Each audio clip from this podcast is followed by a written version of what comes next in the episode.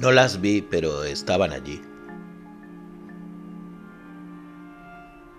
De pronto me ardió la piel. Me asusté. Debieron oírme gritar desde la playa.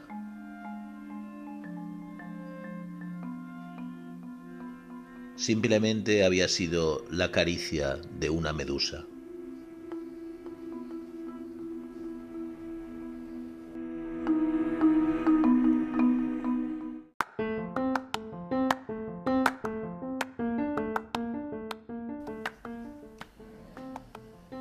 Queridos oyentes, queridos amigos de la caricia de las medusas, tengo una noticia, vaya notición, una sorpresa, boa. Nos ha escrito una amiga, Maribel Racedo. Dice lo siguiente. Buenos días. Un amigo me recomendó enviarte cosillas. Va mi humilde creación. Voy escribiendo cada día, simplemente dejo que ellas hablen a través de mis dedos. Saludos y gracias por darnos un espacio donde poder danzar.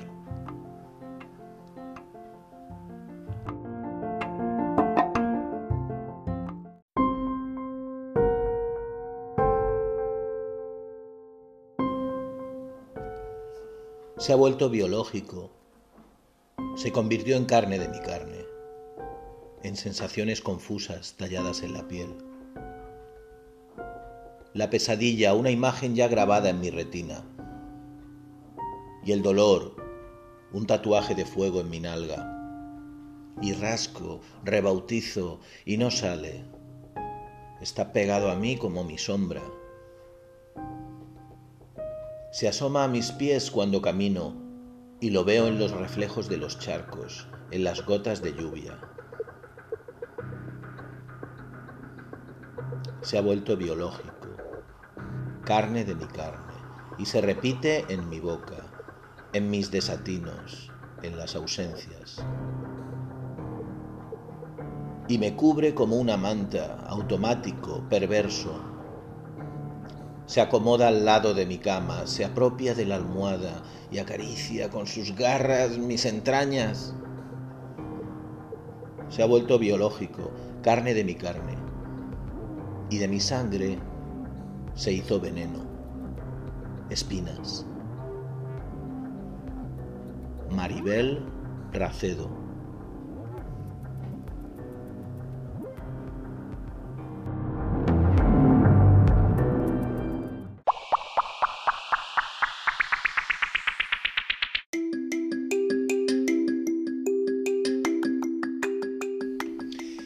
Y para este episodio de La caricia de las medusas tengo otra sorpresita. Hemos hablado un ratito con Ramiro Luis Álvarez Moreno. Esto es un intercambio de impresiones entre su podcast Pensamientos de Bufón Loco y el nuestro, La caricia de las medusas.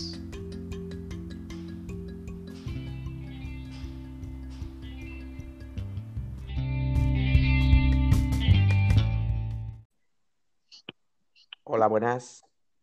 Hombre, Ramiro, ¿cómo estás? Pues aquí estoy en casita, teletrabajando o haciendo que lo hago. Muy bien. Oye, que mm, tengo que decir que tú, tú me metiste en esto. Es decir, eh, apareciste hace, hace ya un par de semanas, ¿no? Eh, estabas o ya habías hecho tu primer episodio de tu podcast Pensamientos de, un bufón loco. Y digo eso de, ¿eh? digo eso de que tú me metiste en esto porque aquello fue como, no sé, un, un contagio directo. Yo también quiero y el mismo día ya estaba yo también con el mío, ¿no? Con la caricia de las medusas. Sí, efectivamente es un es algo que llama, sobre todo a la gente que, tenemos ciertas ideas o que nos gusta mostrarlo al mundo.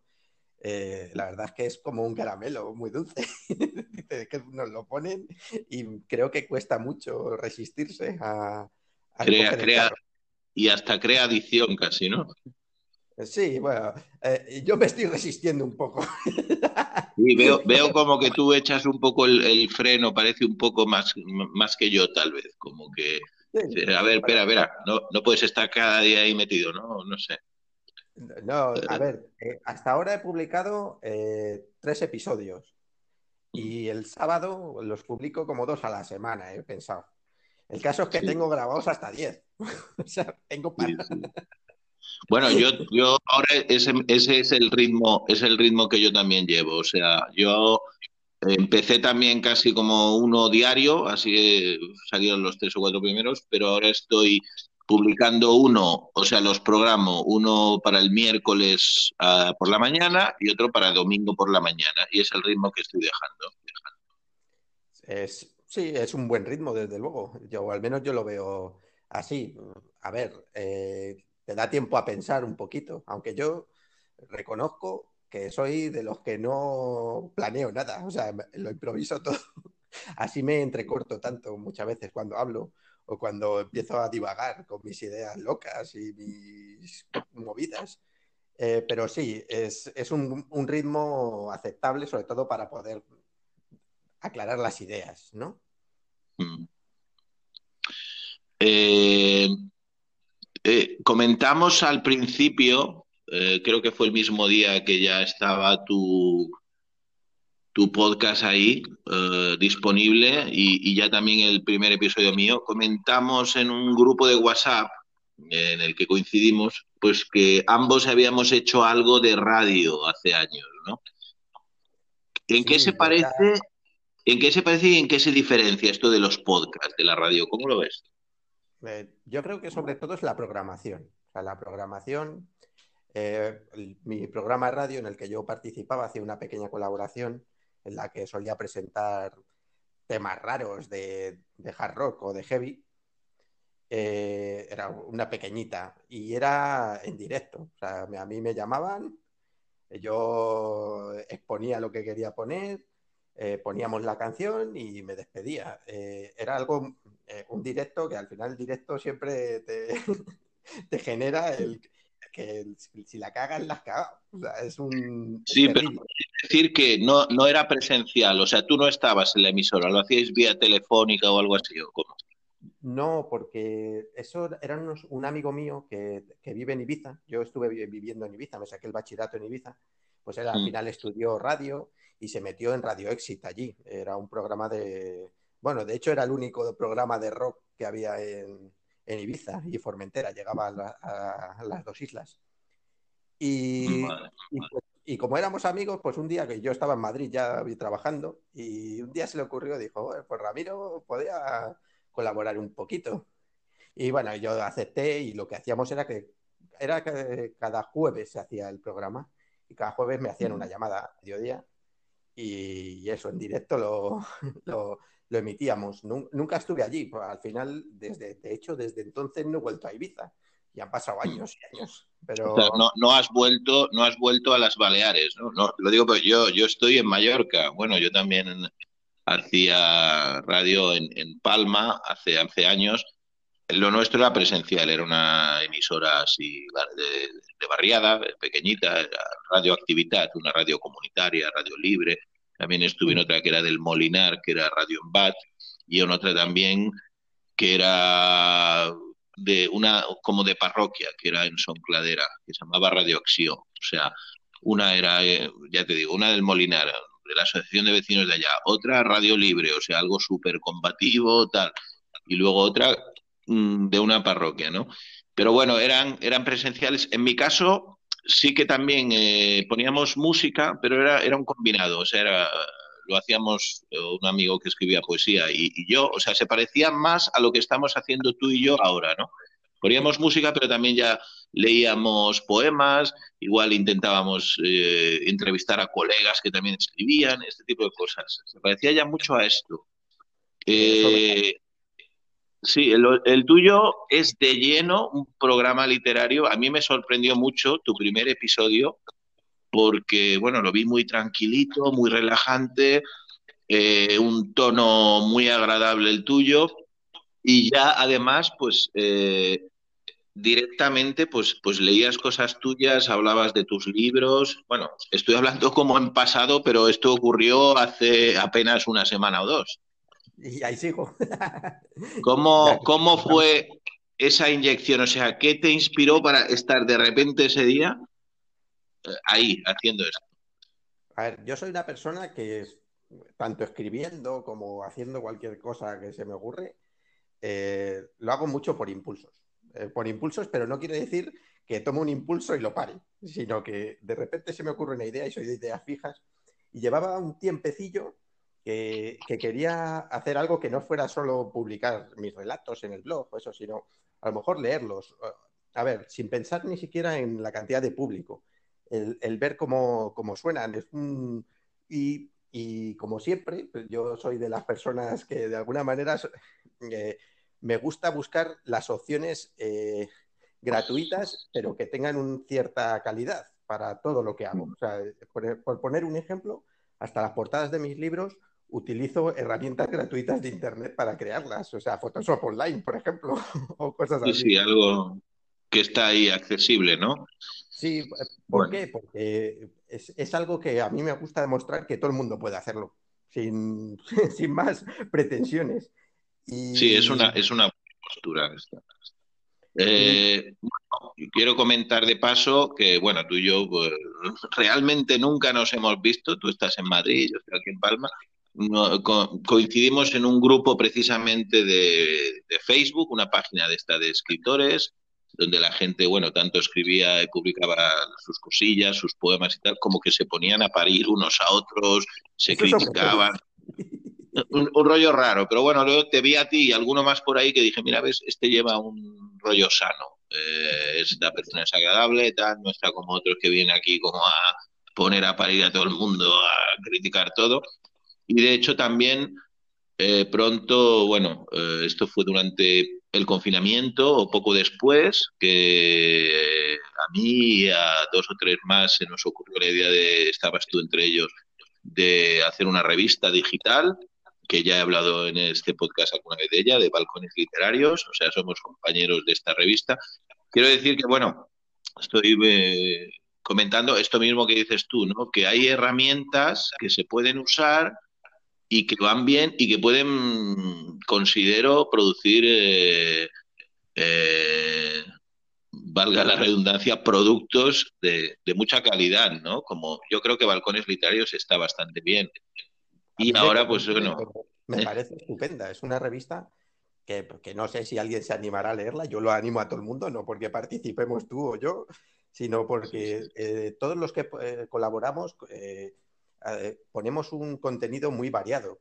De hecho, creo que tú, lo sabes, yo he puesto relatos, he puesto pseudopoemas, porque ya digo yo que yo poemas no escribo, porque no, eso de la rima y, de, la métrica, eh, para mí es un mundo.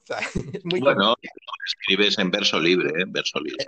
E, efectivamente, es a lo, que voy. Que, eh, poesía lo hago a mi manera, a veces ni con rima ni con nada, simplemente que cree imágenes, por decir de alguna manera, en el que lo lee. y o relatos o relatos de terror. tú, por ejemplo, has puesto haikus, haces tus, tus comentarios, haces entrevistas, ponemos eh, cómics, ¿no? Hay quien pone viñetas. Eh, sí, Amal, sí. Tenemos textos en inglés, eh, análisis de escritores y escritoras. Tenemos, es una revista que gratuita, de momento es mensual. Llevamos ya cuántos números, 11, 10. Sí, bueno, ha salido creo el 9, creo que fue el último, y aparte de, que existe el número 0, que el, inicial fue el 0, no el 1. Y todos, todos han tenido, y yo creo que además cada vez alcanzamos un, punto más alto ¿no? en calidad. A mí me lo parece, me parece una revista muy entretenida, que cualquiera que se la... Hay hasta crítica, crítica de cine que hace Robert, pues hay un artículo sobre cine, igual películas de estas, de, la Hammer, de, de, Drácula y de cosas de estas. Sí, la verdad es que es variada, es, es interesante. Es, que puede entretener a cualquiera y ya te digo que al final a coste cero, que es el que lo que cuesta, cuesta registrarse y ni siquiera registrarse, que te puedes meter como con Facebook, la descargas y pasas un buen rato, seguro, o sea, es casi imposible no, hacerlo. algo tienes que encontrar ahí que te guste.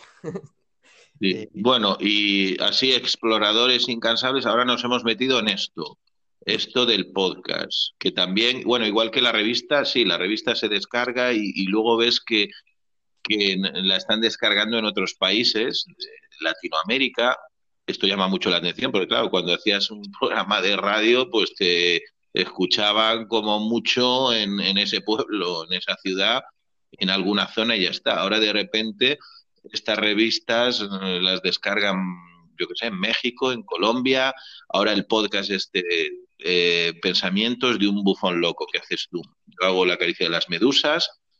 No sé, bueno, tú también lo estás publicitando en páginas de Facebook, como yo, de, de podcast y tal y de repente ves que alguien lo ha descargado en Estados Unidos o en México, o en Colombia, o sea, es alucinante, ¿no? Eso es posiblemente lo, mejor que puede traer, que o que ha podido traer el Internet, es de las cosas, la unión de todos lados. Cada vez el mundo es más, más, redondo, por decir de alguna manera. Todos tenemos acceso a todo. Eh, el mayor problema es que hay tanto, tanto contenido que a veces es difícil abrirte un hueco o, encontrar un sector que te, que, te quiera leer. Pero creo que eso es algo secundario. Mientras que tú saques lo tuyo de interior y lo muestres, eh, igual llegas a alguien y dice, esto sí que está bien. Y ya con eso has cumplido una parte de, de, lo que, tú quieres. Está bien que te escuche más gente posible, pero sí, es que además que de repente ves ahí una visualización de, de, de México, de, o de Colombia o de, o de Chile y, dices, joder, qué, bien, mira, están en el otro lado del mundo y, están escuchando, están usando su tiempo para escucharte. Es, algo, es, como mágico, ¿no? Sí, la verdad es que además da, da, da como mucha vidilla. No solo eso, y luego colaboraciones. Bueno, por ahora como nuestros podcasts están como el tuyo y el mío bastante hermanados, tú me has saludado a mí, yo ya te he saludado a ti, nos hemos enviado algún poema, alguna cosa, pero cuando empiezas incluso a recibir colaboraciones de, gente que no conoces, que te envía un poema, tal, pues es como, no sé, es, muy guapo, ¿no? Muy chulo, ¿no? Porque yo en, en aquellos programas de, de radio que hacía pues hace unos 30 años, de vez en cuando conocía a alguien que me decía, te he escuchado, me gusta tu programa, tal, ¿no? Anda, qué sorpresa, alguien te escucha, ¿no? ah, fuiste tú. fuiste tú, exacto, ¿no? Eh, ya te compré el libro, anda, fuiste tú. sí, sí, es, un poco eso. y ahora, joder, lo que tú dices. Yo, por ejemplo, de momento, mira, las acepto, ¿eh? De hecho, estaré encantado. De momento estoy leyendo mis relatos eh, eh, a ver, eh, recibí tu libro y he hecho un programa basado en telarañas gigantes. Anda, eso sí que. en breve. Qué ilusión. Gracias. lo he hecho, he leído alguno, lo he, introducido ahí entre medias, ahí a traición. ¿Te, ha gustado mi poemario oscuro, pues? Sí, sí me, gusta. De hecho, bueno, tú sabes que muchas veces hemos hablado de compartir libros, de, de, leer. es uno de los tuyos que siempre te he insistido. Digo, este no quiero leer. ¿Por qué? Porque yo tampoco es que lea mucha poesía. leo alguna. Tengo aquí algún libro de poetas, de, no sé, tengo aquí, por ejemplo, estoy, aquí en casa, de Rodrigo Rubio de la Fuente, de... Bueno, tengo, tengo de, clásicos, tengo, pero no, tengo, no, tengo, no leo mucho de poesía. Sin embargo, cuando, eh, cuando veo algo que me, es llamativo, por ejemplo, tu poemario oscuro o, siniestro, porque lo lees y, entra dentro del gótico, del siniestro, del, terror, ¿no? son como historias. Sí, sí. una historia de terror. Y, es algo que, a mí me llama, ¿por qué? Porque se sale de la tónica, de, lo que es la poesía en general. No es, algo... ¿no? Efectivamente, y te, y te muestra otra, otra visión de que se pueden hacer cosas diferentes. Y, me a mí me gusta, ya lo tenía ganas, eh, lo, he estado, lo, leyendo y me ha gustado. O sea, puedo decírtelo y, eso. Y, sí, porque la verdad. Me compartirlo. Y, sí, sí, O sea, te recomiendo. Pues muy bien, muchas gracias. No, la verdad es que ese poemario, si era siniestro, eh, lo escribí en mi adolescencia, pero bueno, eh, en esa época era a finales de los 80, eh, éramos, no sé, se nos llamaba After Punks, tal, escuchabas, era una cosa como más musical que otra cosa, ¿no? O sea, escuchabas The Cure, Bauhaus, Psychedelic Force, yo qué sé, grupos góticos de esa época, ¿no? Grupos siniestros. Luego ya más tarde surgió, yo qué sé, Marilyn Manson o hoy en día pues hay otros grupos góticos, ¿no? Nosotros más que góticos nos llamábamos siniestros, pero quiero decir que era una movida musical, ¿no? Y, Telarañas Gigantes, que realmente se está, aunque lo publiqué hace poco, que fue una incursión en terreno poético de algo que por mi parte era un poco estética, tribu urbana, tal, y fue pues una manera de decir, bueno, yo escribo poesía, pues me expreso poéticamente, ¿no? Y así surgió Telarañas Gigantes. Quiero decir que era algo serio, mientras que hoy en día voy por ahí también, por ese gótico, pero hago cosas como más humorísticas, más desenfadadas, eh, zombies, momias y malos rollos, tal. Creo que Telarañas Gigantes mm, conecta bien contigo, porque tus relatos son, hay mucho relato tuyo así oscuro también, ¿no? Sí, es un, es un género que siempre me ha gustado mucho siempre, fíjate, yo soy muy friki. Eh, en su momento mm. fui máster del juego de rol de la llamada de Tulu, basado en, Howard Philip Lovecraft. Y, tengo toda la obra de Lovecraft y lo he leído y hago muchos relatos basados en, ese mundo siniestro que tiene.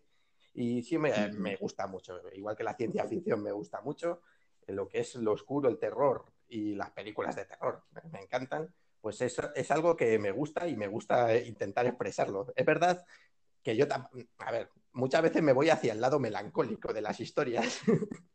También precisamente porque una cosa que me gusta a mí bastante es la música y la música, lo que se dice gótica o siniestra de los 90, de, pero no Marilyn Manson, sino la que era más melódica.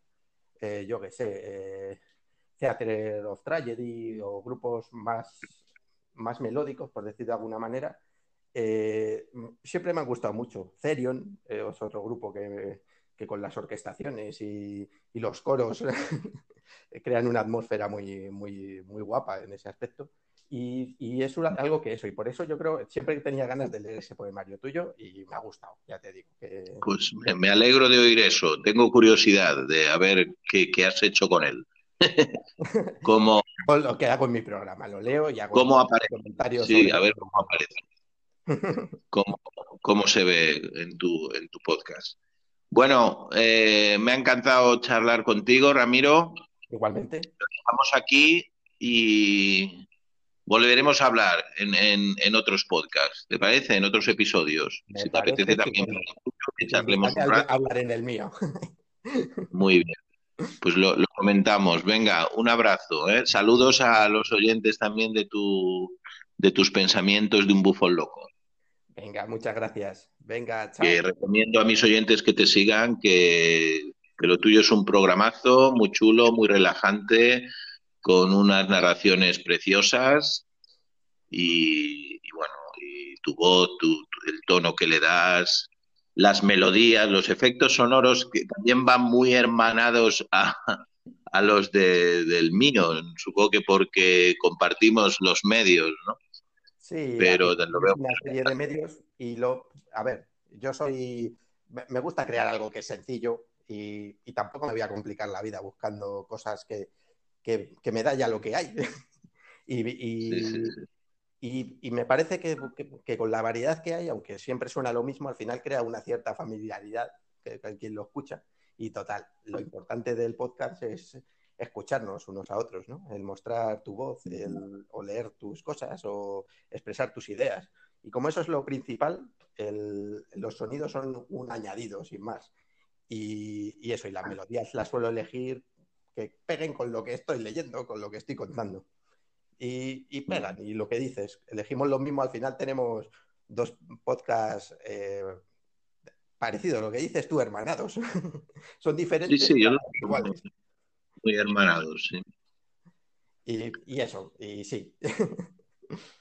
Así que. Pues venga, que sigas teniendo energía, sigas teniendo ganas, inspiración y te escuchamos. ¿eh? Venga, muchas gracias. Igualmente, yo seguiré escuchando. Venga.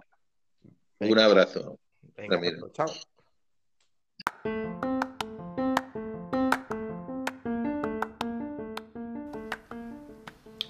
Eso es todo, espero que os haya gustado este episodio de La caricia de las medusas.